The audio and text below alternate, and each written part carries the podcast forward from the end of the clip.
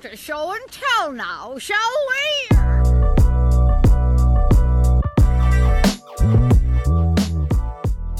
What is good, beautiful people of the world? I'm very thankful it's not hot out anymore, Creator K. I love that I can sit at this desk and not be sweating profusely. And welcome to episode 36 of the Show and Tell podcast, a bi monthly show on every first and third Tuesday of each month, where a special guest and I share stories, music, and art that you should know about because sharing is caring. If you're listening for the first time, welcome.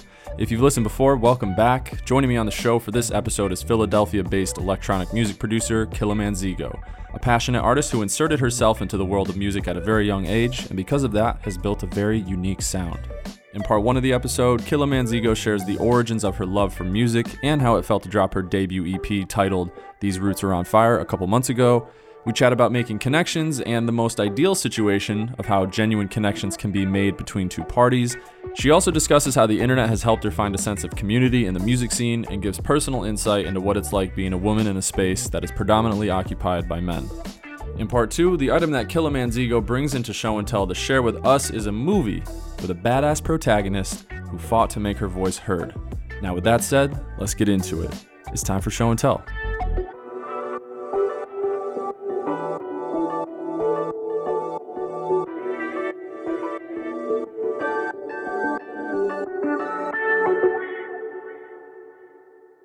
Welcome to episode 36 of the Show and Tell podcast. I'm your host, Creator K. And joining me on the show today is Philadelphia based producer, songwriter, versatile musician.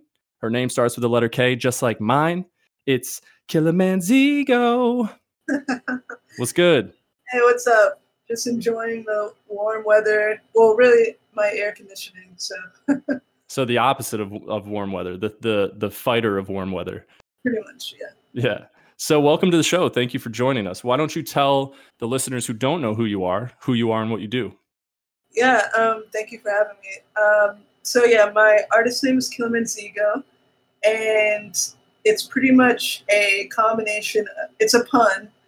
it, it, if you break it down, if you say it really slow, it's kill a man's ego, and it's also representative of where my family's from. My family's from Ghana, but you know, I wanted something that represented Africa in a sense. So I originally wanted to be Kilimanjaro. Didn't feel like that was the most um, Google friendly name, I should say.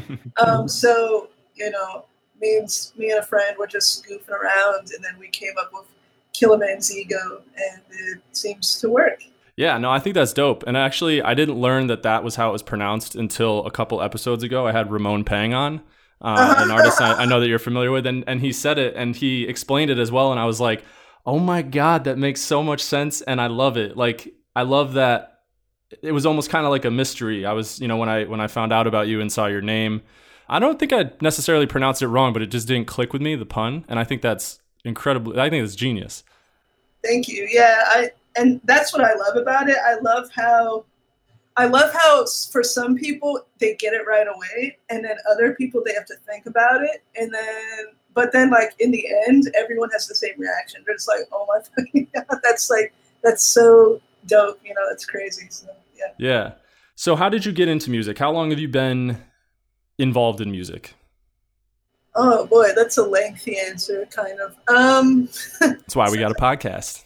yeah, since um, since I was pro- probably since I was um, eight in third grade, um, I started off with violin. I was really good at that, and it's still probably my favorite in- instrument to this day. And yeah, I just kind of like you know when I was twelve or thirteen, my dad bought me my first bass guitar it was it was a really cheap one. You know, had had had some issues, but still, you know, it was cool because he always um, supported my my interest in being just being into music. And um, unfortunately, I just let my grades drop over that. It's like every every day I couldn't wait to get home from school and just like play on my bass guitar. That was all I could think about but yeah, I was in band as well, so I played like different brass instruments, and um, I eventually switched to guitar. Yeah, there's pretty much no instrument that I don't play except for maybe drums. piano also needs a bit of work, but you know, um, it's funny. Like through through producing, you, you start to kind of learn how instruments, different instruments work, even those that you didn't really grow up playing. You know? Right. Yeah. Especially because you know you might want to explore a new sound, and you know just I feel like that just kind of inspires learning, which is which I think is really cool, especially in music. Yeah. Yeah. So, have you always like when you started to pick up music around eight years old? Was it something that you wanted to do, or was there a little bit of pressure from your parents to do so, or were there more kind of gentle pushes in that direction? Gentle pushes for sure. You know, my dad's not. No, actually, now that I think about it, no one in my family is musically inclined except for me. you know, none of my siblings, younger or older, my parents no. Um, when my when my parents remarried, um, none of them, none of their children. So, yeah, no, it was just kind of like something I think he just wanted me to have a hobby growing up. And, you know, luckily I just um, gravitated toward it really, really quickly. I thought it was fun. So, dope. I, th- I think it's kind of cool that you don't play drums or aren't necessarily proficient in drums because I, well, I, I guess I'm not proficient in it either, but I took drums starting in fourth grade up until senior year of high school. So if we ever wanted to start a band, I, now I know that I would be in the cards potentially. I could be considered as the drummer for a band that you that you might start. Just throwing that out there. Absolutely. Dope. That's that's what's up. You've been in a lot of bands. Yeah. Um. I was. Oh my god. I was in so many bands. I was in this. Um.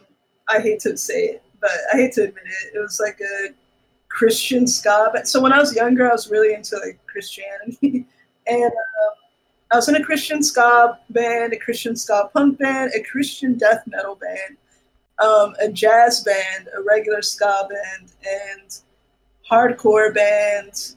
A couple of hardcore bands actually. More most recently, um, me and some friends we had we had this thing going. We were about to start, and then um, me and one of the other members um, weren't really seeing eye to eye with something, and that kind of went that. but mm-hmm. yeah, it was it was gonna be cool though. It was this was like as recent as last year, or maybe a little bit before last year.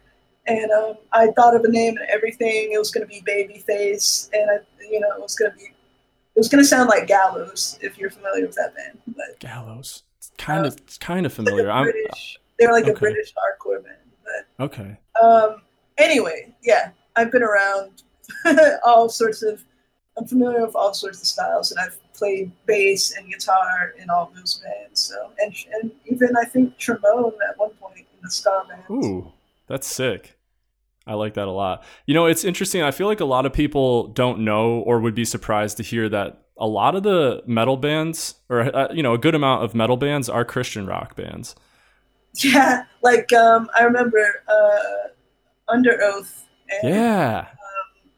Norma Devil Wears Prada. Named her, yeah, yeah, Devil Wears Prada, and uh, Norm, Norma Jean used to get rags on a lot because they changed her name. I forgot what, but they changed her name like five times. But yeah, when I wasn't um, really as Christian anymore, or however you would say it, um, mm-hmm.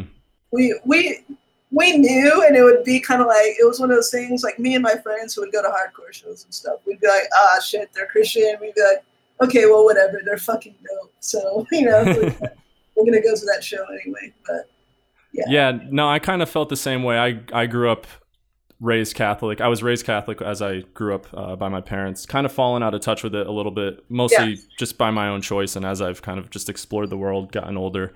But um, I felt the same way. Like when I found out that Underoath was a Christian rock band, it didn't really, uh, you know, change my attitude towards them um, because mostly, as I mentioned in the last episode in the Q and A, that I listened to sound first, like the sonics first, rather than the like the lyrics.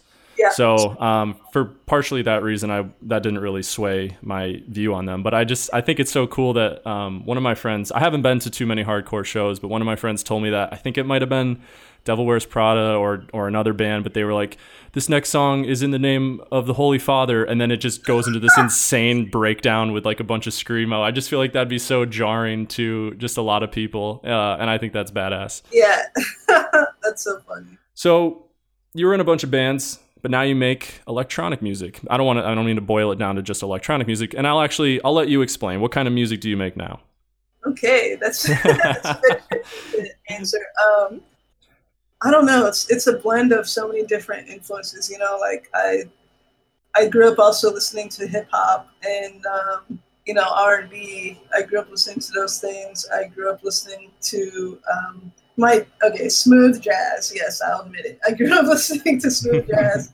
I say it like that because I have a I have a few friends that don't consider that real jazz. They're just like that's not jazz. So like you know it's it's that's not jazz. But um, Mm-hmm.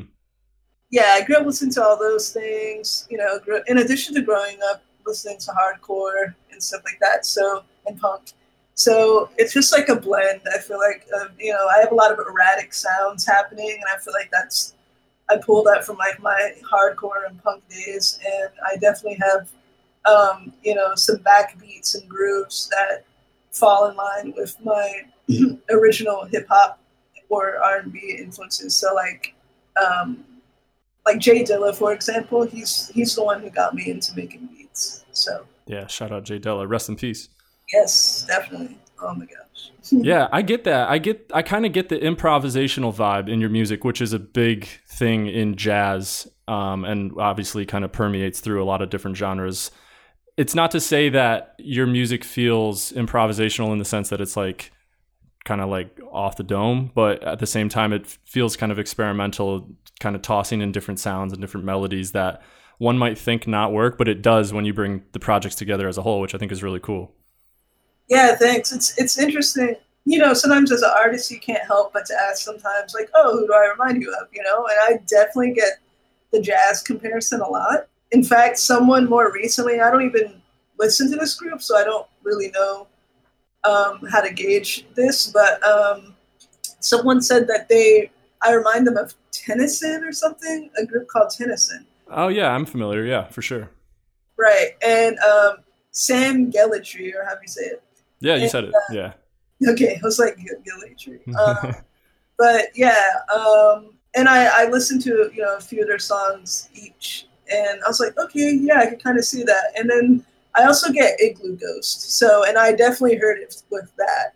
He's he's pretty, he's a bit he's a bit more neurotic than me because there are times where I'm like, where's this going? Whoa, you know, this is kind of crazy. But um, as far as like having like being heavily layered and having all those textures going on, I definitely see um, the, the similarity. Yeah.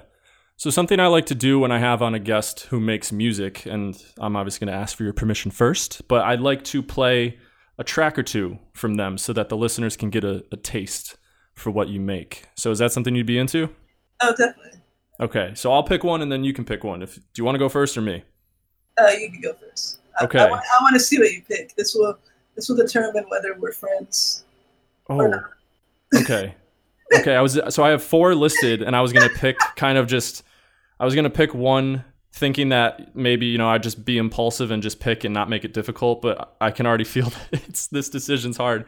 I, and I was going to see if you would pick a number between 1 and 4, but if you're putting the pressure on me to pick one so that we can develop our friendship further, then I'll uh I'll pick one. Yeah, remember, there's only one right answer out of those four, so you gotta pick. Oh god. Okay. Um I'm going to go with Everything Goes Black. All right, sure. Is that? No, I like I like I like all my songs. It- It's Okay. okay. you're, you're good. Okay. Yeah, imagine just the tone of this podcast just completely changes because of, because of this decision that I made. You're just like hello, hello, like just dead silence. I like Uh, yeah, shortest podcast I've ever done. yeah. All right, so let's run Everything Goes Black, and we'll see you on the other side.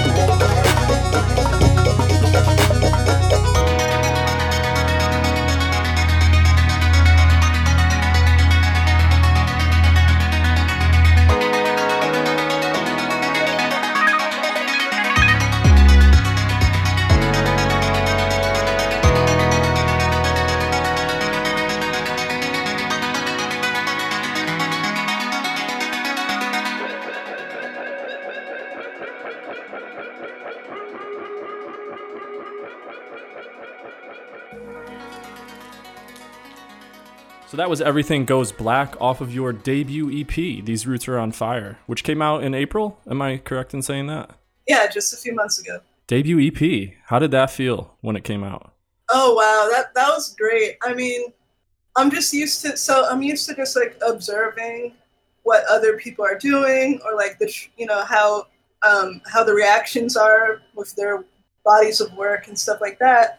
And I was told by you know fellow artist friends that like you know no matter how this goes, you know just be proud that you put it out and that like don't expect much reaction because like these are like slightly bigger artists by the way. They're just Mhm. like you know um, just so you know like when we dropped our first ep there was like not much of a reaction because it's like you know it's still kind of like well who are you? You know we don't know who you are. And um, you know people tend to have add sometimes of course when it comes to like uh, a whole like body of work as opposed to like singles. So yeah so i actually wasn't really expecting much of reaction. And then i you know i dropped it in april. I was able to get um, i was lucky enough to get a bandcamp feature on the front page. And i'm, I'm also pretty good at like talking about my art to my friends a lot you Mhm. know? So i'm always like hey guys you know like guess what i dropped a new song please please check it out or da, da, da, and like this really is going to help me continue making music, you know? So, like, I really try to show them, like, hey, you know, here's how serious I am about this. And so I have so many friends that are invested, just as invested in it as I am. And um, so many of them bought the EP. And along with the Bandcamp promotion, like, that helped out a ton. So, like, with the combination of those things, I got way bigger of a reaction than I could have ever expected. And hoped for. So yeah, it was great.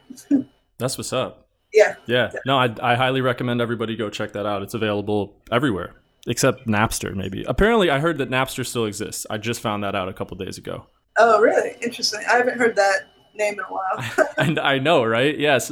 So, uh, yeah, we, I was having a conversation about Spotify. You know how the CEO said his some dumb shit about how Yeah. artists should be releasing their music and whatnot. Um, somebody shared a chart that showed like how much a stream makes on each platform, and Napster was at the top. oh wow. I was like, wait, hold, wait, Napster still exists? First and foremost. Second of all, it kind of makes sense because no one's really using Napster, so of course, like the kind of revenue is going to be a little bit more because their user base is smaller. But I just thought that was I thought that was fun to mention. That's so funny. So, what track would you like to share with the audience to give them another taste of the music that you make? Um, I'll probably just share my most recent one called Black Weirdo. That's what's up. Let's run it.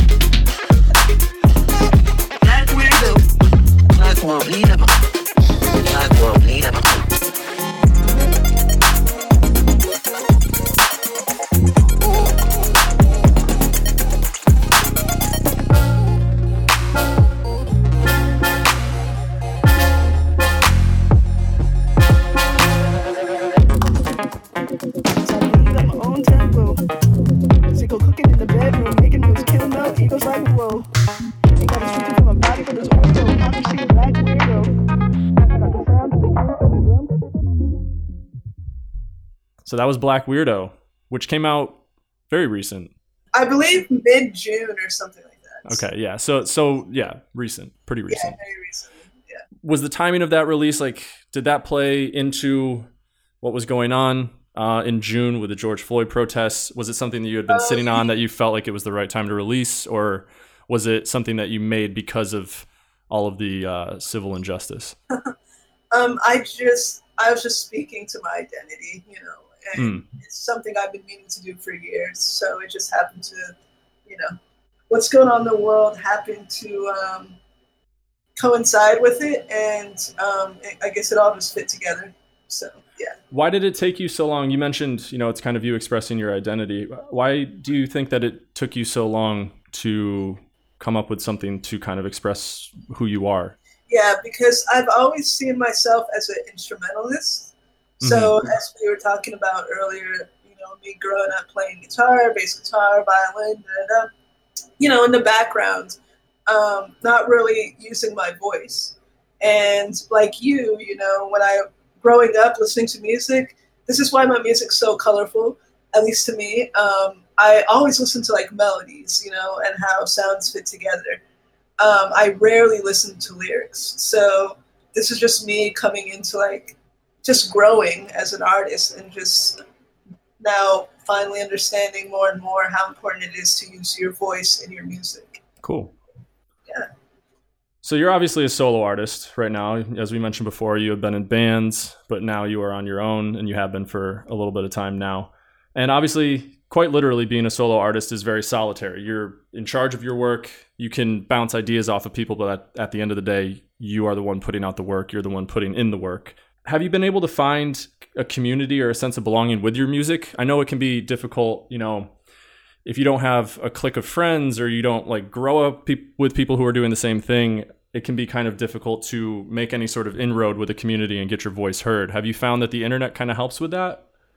Oh, absolutely. Um, without the internet, I wouldn't have been able to find um, just like minded people. And I think what's going on in the world today really cemented that. Um, I think if if we hadn't been in more isolation than we we were already, you know, as producers, that's how we are.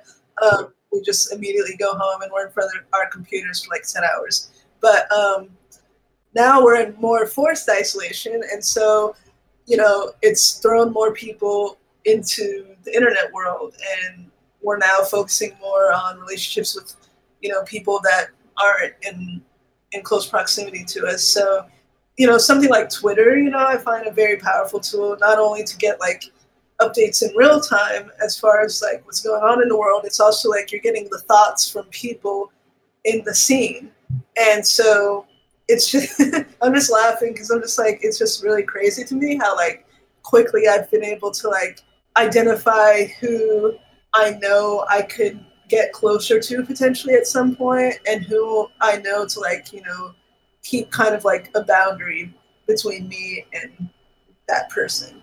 so yeah, and I think as an artist, you know, it's it's very important to know boundaries. Um, not only for yourself, but just you know in general. Um, just because uh, you never know like why people want to be your friend. We'll put it that way. So yeah, I know. I know that very. I know that very well. I am very familiar with the uh, the "Hey, how are you doing?" message followed by the "Are you available to do this this work?" And I'm like, "Well, do you really care about how I am?" I mean, I don't. I, I don't. I don't take it personally. I, I've you know done it, been in the game in the uh, in the art game long enough to not be bothered by that and be like these people don't actually care how I feel. It's whatever. It's work at the end of the day. But like just that kind of disingenuous message is like, do they actually care? Probably not. So just like hit me up. Just like a- ask me what you want. You know? yeah, um, I have a friend and I, my one of my artist friends and I have talked about that before, where it's like they'll just straight up ask to collab, and it's like you didn't you didn't even say hi. You know, you you don't even know like you didn't even mention anything about my music or why you feel like us working together would make sense or like what you feel like we would both be benefiting from by doing so. It's just like, hey, let's collab, you know, like, hey, can we collab? And it's like, I don't know you. so Yeah, yeah. It's kind of weird to get those messages a lot. So Yeah, that is the that is the other side of the coin, where it's like there is not there is like is there's zero human element to it. It's all just feels kind of robotic in a way. Where it's it's like which would you prefer? Would you prefer just no BS getting straight to it, or would you prefer maybe a little bit of disingenuous niceties, as they might say? I don't know. It's it's kind of a toss up, really.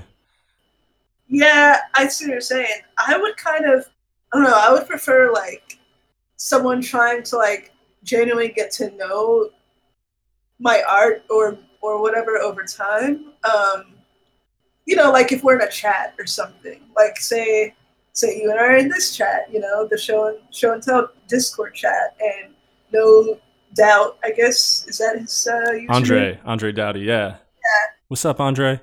say that um, you know the, th- the three of us are just randomly talking and you know months over time you know like we're cracking jokes this and that and you know a year goes by like yeah then it's like okay to me i kind of like have gotten to know andre or gotten a sense of his like personality i feel kind of i feel somewhat comfortable you know sharing my art with him in a way that you know whatever he feels like he wants to do with his like whatever business he has going on you know whether it's a radio thing or a podcast thing or a collaborative thing you know through like film whatever else you know? So that's kind of what i i mean by that. Like i don't i don't mind the reaching out. It's more just like if i don't know you then you know i don't for me personally some people are a lot more chill about it but like if i don't know you like that then i um chances are no like we're not gonna like be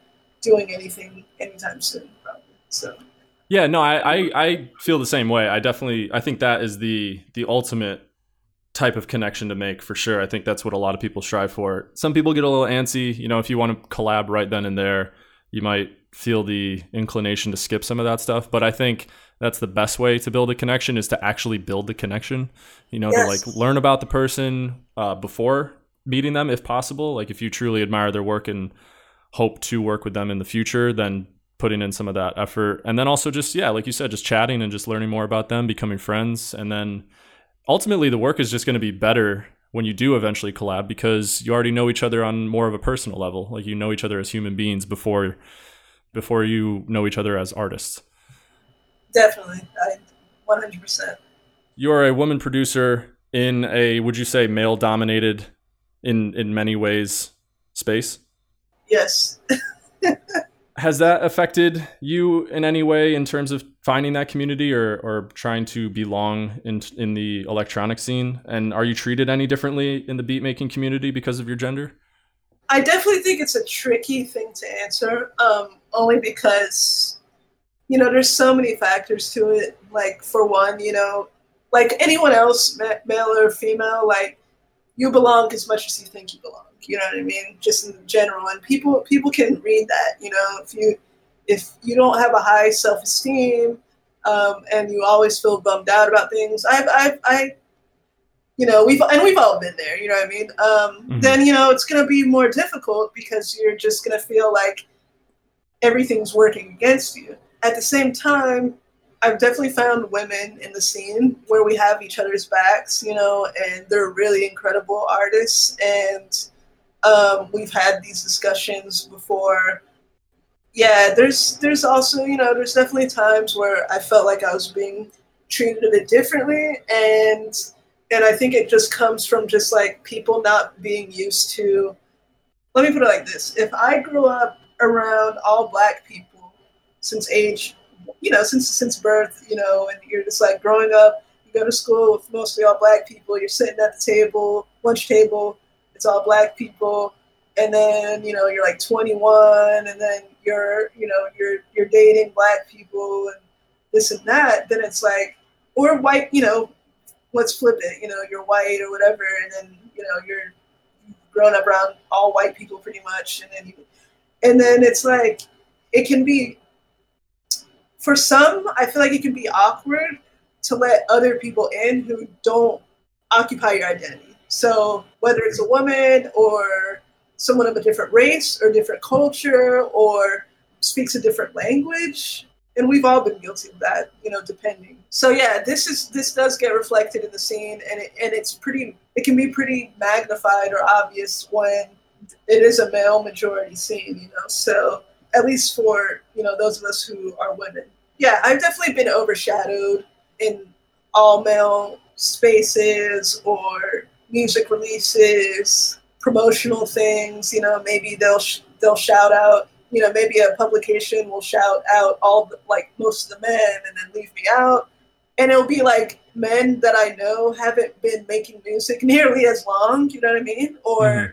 that who haven't really made much of a name for themselves. Like, and that's not even me saying it on some self-absorbed tip. It's just like, okay, yeah, no one, like, you don't have much of a following. You know, no one's. I've never, heard, you know, no one has really mentioned your name. You don't. There's no articles written about you. There's like, you don't have much music out, and yet a publication is shouting them out and then leaving me out. You know, things like that. Yeah, it's it, it can be it can be pretty crappy to work grind really hard and then get overlooked because then you realize like it doesn't matter how well I make music, you know, if if if I if there's other things that don't make me like appealing to um, to whomever you know in the scene, and I'm just like, you know, I just kind of like keep. That's why I just kind of try to um, keep my head focused on what I got to do and just you know keep it moving and hope for the best and yeah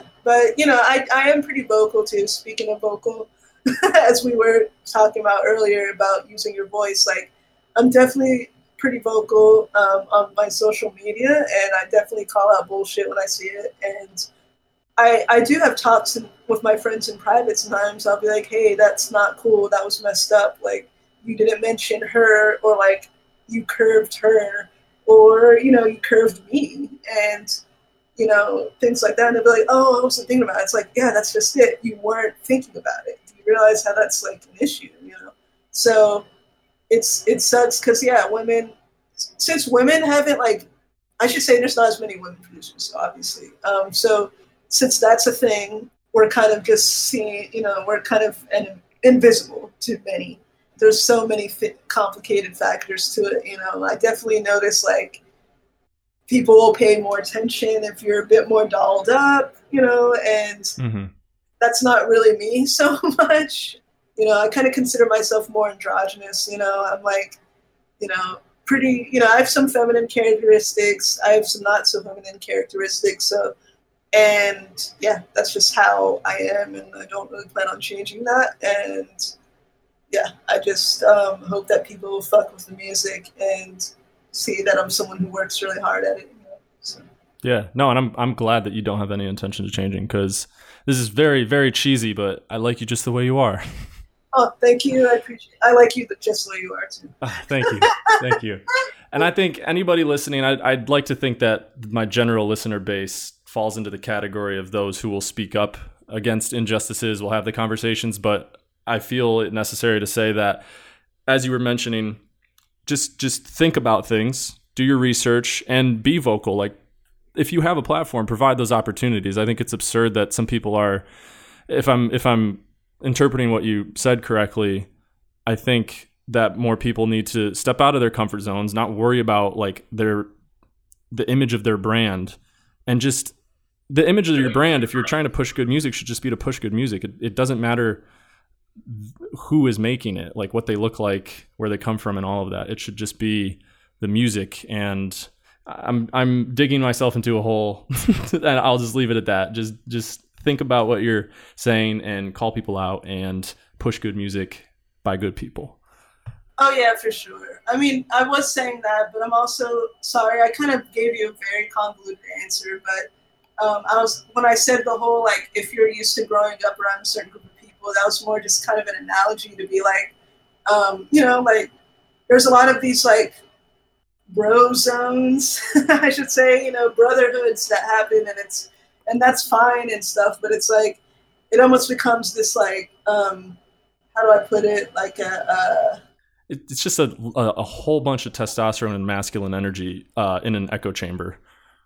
yeah, they're like bigging each other up, and I'm just kind of like, wait, aren't wait, you know, like you're trying to like give more visibility to women, but yet you're still like like power fle- power flexing sort of con- contest, Mm. you know, w- amongst like, like dudes that producer guy producers that like have been have been around for a minute or you know just just have known each other for a minute. And it's like i don't know it's like only on their terms you know? And um you know i've definitely seen stuff where like they'll try to like include women but then they'll speak louder than the woman like they'll they'll like i was saying they'll promote they'll they'll promote each other really heavily but then you know they they won't they might promote the woman a little bit, but then they're really into like, all right, nice job, bro. Yeah, yeah, man, dude, you did great again this time. Once again, you know, you busted it out.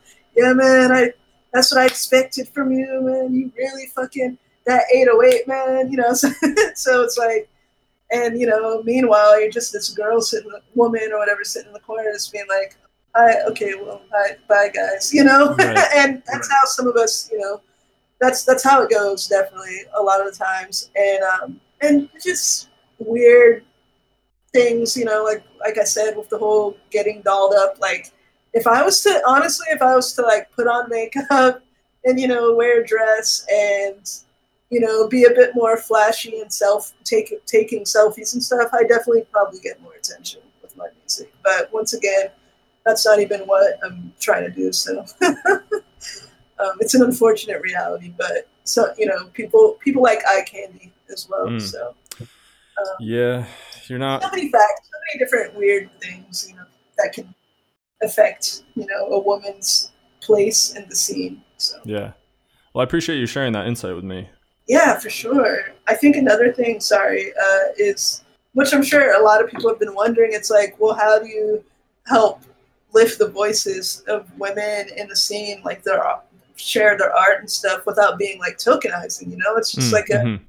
it's a it's an interesting careful balance that you have to strike and i'm still trying to figure it out myself because it's like on the one hand you don't some of us don't want to be called female producers some of us do some of us don't want to be called or i don't know some of us don't even want to have the word woman attached to producers at all. We just want to be called producers. And then it's like but yeah but then it's like but you want to be recognized as a woman who's making music you know what i mean? So that's something i think about a lot. I'm like wait how are we gonna like push ourselves forward and you know hope that and have people like helping out with that without them being tokenizing and you know just recognizing us as like great producers but also like noticing that hey this happens to be a woman that is doing great work yeah i don't know it's just it's just i find it very interesting Right. Yeah. No, it's definitely something that is being worked on and will hopefully continue to be worked on as we grow as humans and music and culture grows too.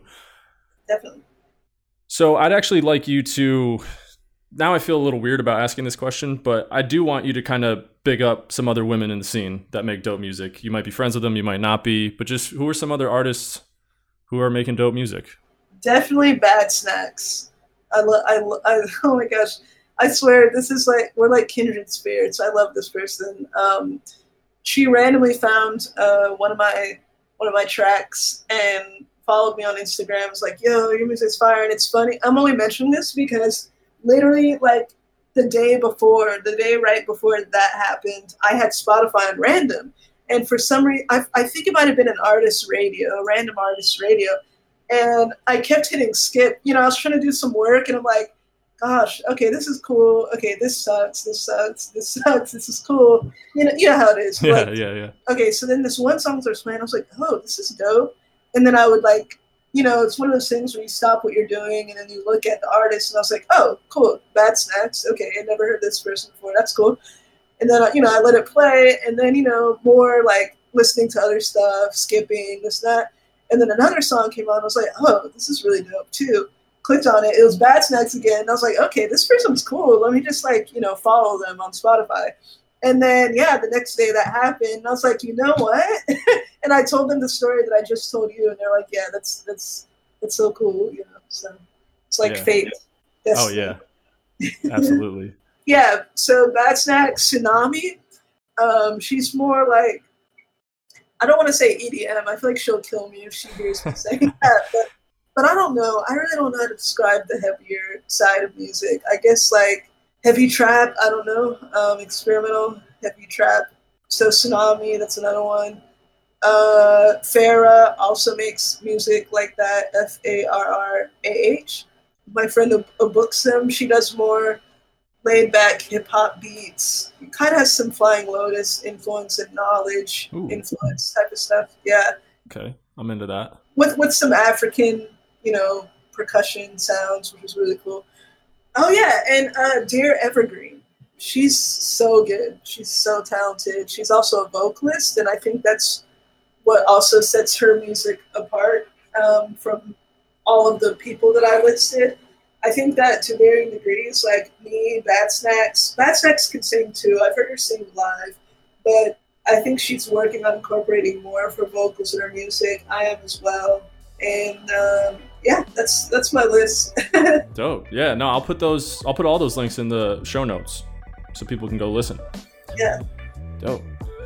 So we'll actually end off part one there, if that's cool with you. Come back in part two, talk some more. yeah, sure. Dope. All right, we'll catch you all on the other side.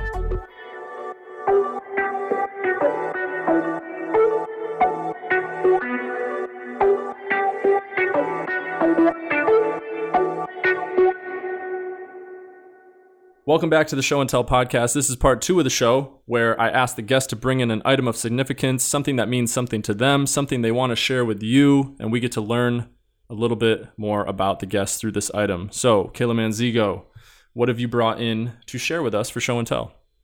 Oh wow. Um, wait, was this in the? Was this? I swear. Yeah. yeah. Was this in the email? yeah. Are you serious? How did I Yeah. not? It was in it was in the attachment at the bottom. And Oh, let me just say, let me let me double check and make sure I actually sent it. I think I did. Um cuz that would be okay. embarrassing if I didn't. But I I didn't know there was an attachment at the. Oh, you. Oh, I'm sorry. no, it's all, you're not the only one. You're really really not the only one to do that. And I don't blame I don't Here's the thing, I don't blame anybody for um neglecting or just missing that part uh, because I just I feel like I information overload people sometimes when I send the email. Like I try to find the balance between professional and casual in terms of what I write, and then I end up just writing way way more than I probably should. Um, but no, I mean, so so so let's just do it right off the top. So it's the part of the show where kind of just as I said, uh, I'd love for you to share any sort of item. It can literally be anything. I've had people share a musical artist that they're into, a book, a quote, a movie. Sometimes it's even a physical item, like people have talked about photos. Oh, dope! All right, there we go. Let's, we go. let's hear it. All right, I got to I got to share um, the Legend of Billie Jean. Yeah, the '80s movie starring um, Christian Slater and Helen Slater, who actually happen to not be related, by the way. Christian Slater. Tell me more about that because I, it's from the '80s. I don't know if I've Yeah. seen that. Okay, it's a cult classic actually, so you probably haven't seen it, but it's it's the setting is in Corpus Christi, Texas. Okay, so it basically so it stars Helen Slater. She her brother is Christian Slater. It's like her younger brother, and I man, it starts off kind of intense. She gets sexually assaulted by somebody, and she actually shoots him, but she doesn't kill him. She shoots him, and she ends up running off, running away because then she's like basically a fugitive. hmm Um, it's funny because like the music's all like Pat Benatar and like you know in the midnight hour she wants more, you know like yeah. shit like that. And uh, Billy, um, I guess that's Billy Idol. Yeah, she just becomes this. She goes from this like, I don't know, just like a you know average girl to like this rebel that that gets like starts putting on like punk rock, like a jean jacket and like cuts her hair really short and it's just like, you know, super feminist and like you know I'm gonna fucking speak out about what happened to me. Like, fuck that dude, you know. And there's like setting shit on fire, and yeah. So I actually, fun facts, I actually have um, tattoo reference on my body from that movie. Oh no way. Uh, yeah, it's um on my thigh. It's actually it actually straight up says Legend of Billie Jean, but it's like on a banner um, that's wrapped around a pair of scissors and a pistol. so the pair of scissors is when she cut her hair, and the pistol is when um, that dude got shot. because he is a sexual assaulting douchebag. So That that's what's up. Not not the part about that dude. Fuck that guy. But the the the, the, the movie the movie and the tattoo I think is cool. I I'm a, a big fan. People know this already, but I'm a big fan of Dance Gavin Dance. I don't know if you know that band. I'm I'm definitely familiar. They were they were definitely bigger. I want to say back in 2005. Yeah, it's interesting because they're they're definitely more widely listened to now, but I think their music was was more cultly followed back in the day. But anyway, I uh, one of one of my favorite albums from them, I got a tattoo of like the c- part of the cover art. So I, I I feel that same energy of having something affect you and wanting to get it permanently put on your body and make your mom kind of mad at you. Oh yeah, definitely. Like, why do you have a tattoo? Trust me, I, I, growing up with you know parents from West Africa, especially from a country that was colonized by the British, that that tattoo stuff doesn't fly. So so when was the first time you watched that movie? Do you remember like where you were and who you were with?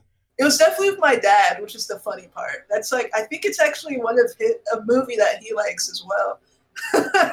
it's so weird. I feel like he he um, introduced me to that movie, and I might have been, I don't know, I was probably like ten or something or twelve, just like super young. Hmm. No, I, I gotta check out that movie, and again, I'll put that in the show notes. Um, that's really dope.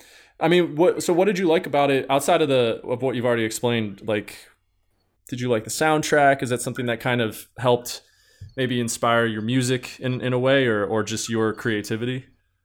Oh yeah, um, I I just yeah, the I love the soundtrack. The '80s was a really dope time. Like I, you know, I didn't really get to witness the '80s, of course, but Mm. but uh, yeah, just like the soundtrack's fucking amazing. Like Pat Benatar, are you kidding? Like she's incredible. I think that was my first time, one of my first times, other than listening to Salt-N-Pepa, seeing a woman be so fucking empowered and rebellious in, in a movie. And um, yeah, I was just like blown away by that and very inspired by that. Um, she definitely had this like very much fuck you attitude and you know, I'm not gonna take any shit, I'm gonna speak up, I'm gonna stand for what what I believe in. Even when people are trying to tell her to like, you know, chill out, she's like, No, you know, I'm pissed off and I'm gonna make a huge statement about it. And um, in the end, you know, that prevailed, which was really Hmm. cool. So yeah, it was just a really cool rebel movie, you know? like it's it's cool. I love those like old old punk rebel movies, and it just so you know it's pretty much one of one of a kind in my opinion. Um, I don't really know any other movies to compare it to. Yeah, I was gonna ask you, are there any other characters, maybe more modern ones, that compare to the main character in that movie? Or maybe maybe maybe not movie characters, just just kind of anybody in I guess I guess entertainment, but just kind of in media that kind of represents similar qualities or expresses themselves in similar ways. Honestly just any any woman that's been the front woman of a punk band like whether it's X-Ray Spex or uh, just you know i don't know tilt or uh, i'm naming some like one of them's like european one of them's like west coast uh, Alanis Morissette was somebody, you know, who Mhm. was totally kind of just like that, just like off the chain. You're just like, whoa, you're off your fucking, you're you're on some shit. Yeah, just really any any woman who's rebellious in their music and um, outspoken in their music. So that might sound very vague, but just like, yeah, I don't know. It doesn't even have to be like punk rock. You know what I mean? Oh yeah, I got you. Yeah. So the Legend of Billy King. Sorry, no, not. I'm now. I'm getting confused with the tennis player. The Legend of Yeah. Billie Jean. Yeah, The Legend of Billie Jean. Word. Yeah, That is the name, and people should go check that out. Yeah, y'all should go check it out tonight for sure. Pre- now the pressure's on. Maybe I will. Maybe I'll go check it out after this this show's over. I mean, we're not doing anything else, right? So Facts. Large, large facts. But before we end off the show, there is one last part which I will explain to you again. It was on the document that uh, you didn't read, but I'm not mad about it. I'd just like to reiterate that. I really, I'm really not. I'm really not. But uh, anyway, the last part of the show is something that I didn't learn in school. Not me, you. I just want you to share something that you didn't learn in school. And that literally means anything you've picked up in your many walks of life. It could be a life hack, could be a cooking tip, could be a video game cheat. It could just be a piece of wisdom that you want to share, just something that you didn't learn in the traditional sense that is a classroom.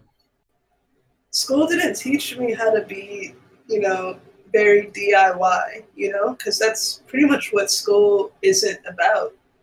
At least for me, school was about depending on the books that were given to you, depending on your teachers for, for knowledge, and depending on, you know, your fellow students to help to bounce ideas off of. But like, it didn't really teach me to rely on myself and just like be DIY in almost every aspect of my life. So like making my own clothes sometimes, or just like, you know, like I just feel like I grew up thinking, oh, I got to dish out all this money to buy that one shirt. It's like actually, no, it'd be really easy to make that shirt that just has like one word on it, you know, or doing, yeah, creating things yourself that doesn't require you depending on those authority figures in your life. So Right. And telling and them telling you whether it's right or wrong based Right. on what somebody said 50 years ago. yeah, based on guidelines, like how to do it, you know, like how like the proper way to do it, different things like that. Like no, you know, the way that I've been able to like get to where I am, I still don't think I'm where I need to be, but like as an artist, how I've been able to get to where I am has completely been DIY, just like not following any rules. So Absolutely. just relying, relying on my intuition, relying on how I want to do things, and um, yeah, that's what school did not fucking teach me. No, we're both examples in that. I wouldn't be where I am without teaching myself how to edit videos through Google and YouTube. Um, I mean, I, w- I, I won't say that, you know, my college education didn't help kind of push that forward. I think it did. Just it's it's something that Andre Dowdy spoke on on the episode that he was on. It was kind of just the environment kind of uh, was conducive to learning, which which is nice. And I'm I, I definitely don't mean to bash school. And shout out all the teachers that do things differently and kind of encourage you to learn your own way and learn on your own. So definitely shout out to them. But yeah, no, I mean it, it's it's it's definitely something to to pick up on at an early age. Um, and if you do, it only helps to kind of just learn to, yeah, like you said, make a shirt, make the shirt. Yeah, definitely make make the shirt, If you've gotten anything out of this episode, make the shirt. make a make a smoke bomb. Hell, you know, make make um, I don't know, make someone smile. make someone smile. This, yeah. made, this made me smile, definitely. Ah, you didn't have to say that. That's so nice of you. I, I appreciate you. Thank you so much for being on the show, Kilamanzego. What a great way to wrap up the show. Oh, thank you. The show was amazing. Everyone, check out all of the show and tell episodes. Whew. They're great. Cool. So I don't have to say that at the end. That's takes that off of my list of things to say. Yeah, for sure. yeah. So where can people find you? What have you got going on? What do you want to plug? Yeah, um, so you can find me on Twitter. Of course, that's where I'm flapping my gums the most, talking my shit. You can also find me on Instagram. All of this is Kilamanzego, so K I L A M A N Z E G O. I'm on Facebook, um, on Twitch now. Um, I'll be doing some streams soon. You know, YouTube, pretty much any social media, Spotify as well. Bandcamp is a big one for me. When when is this coming out? This episode? A week from today. I'll actually be on Andrew Huang's Four Producers One Sample. Oh shit. Yeah, so that that'll be really fun. That'll be really cool. I'm not gonna say who's on it, but it's it's it's gonna be a really fun episode. I think. I'm excited to watch that for sure. And like I said, this is probably the third time I've said this now, but everything relevant to the show, including Killer links, her music, what we talked about, the artist that she shared in part one can be found at soundcloud.com slash let's show and tell. If you want to get in touch with us, we're at let's show and tell on social media. Like she said, check out all our other episodes. That would be tight. If you want to give us a rating and review on Apple Podcasts, almost said iTunes, you can do so. That'd be tight. The last thing that I have to say is if you do like this episode, share it with a friend as you would share anything you like with a friend because sharing is caring. Peace.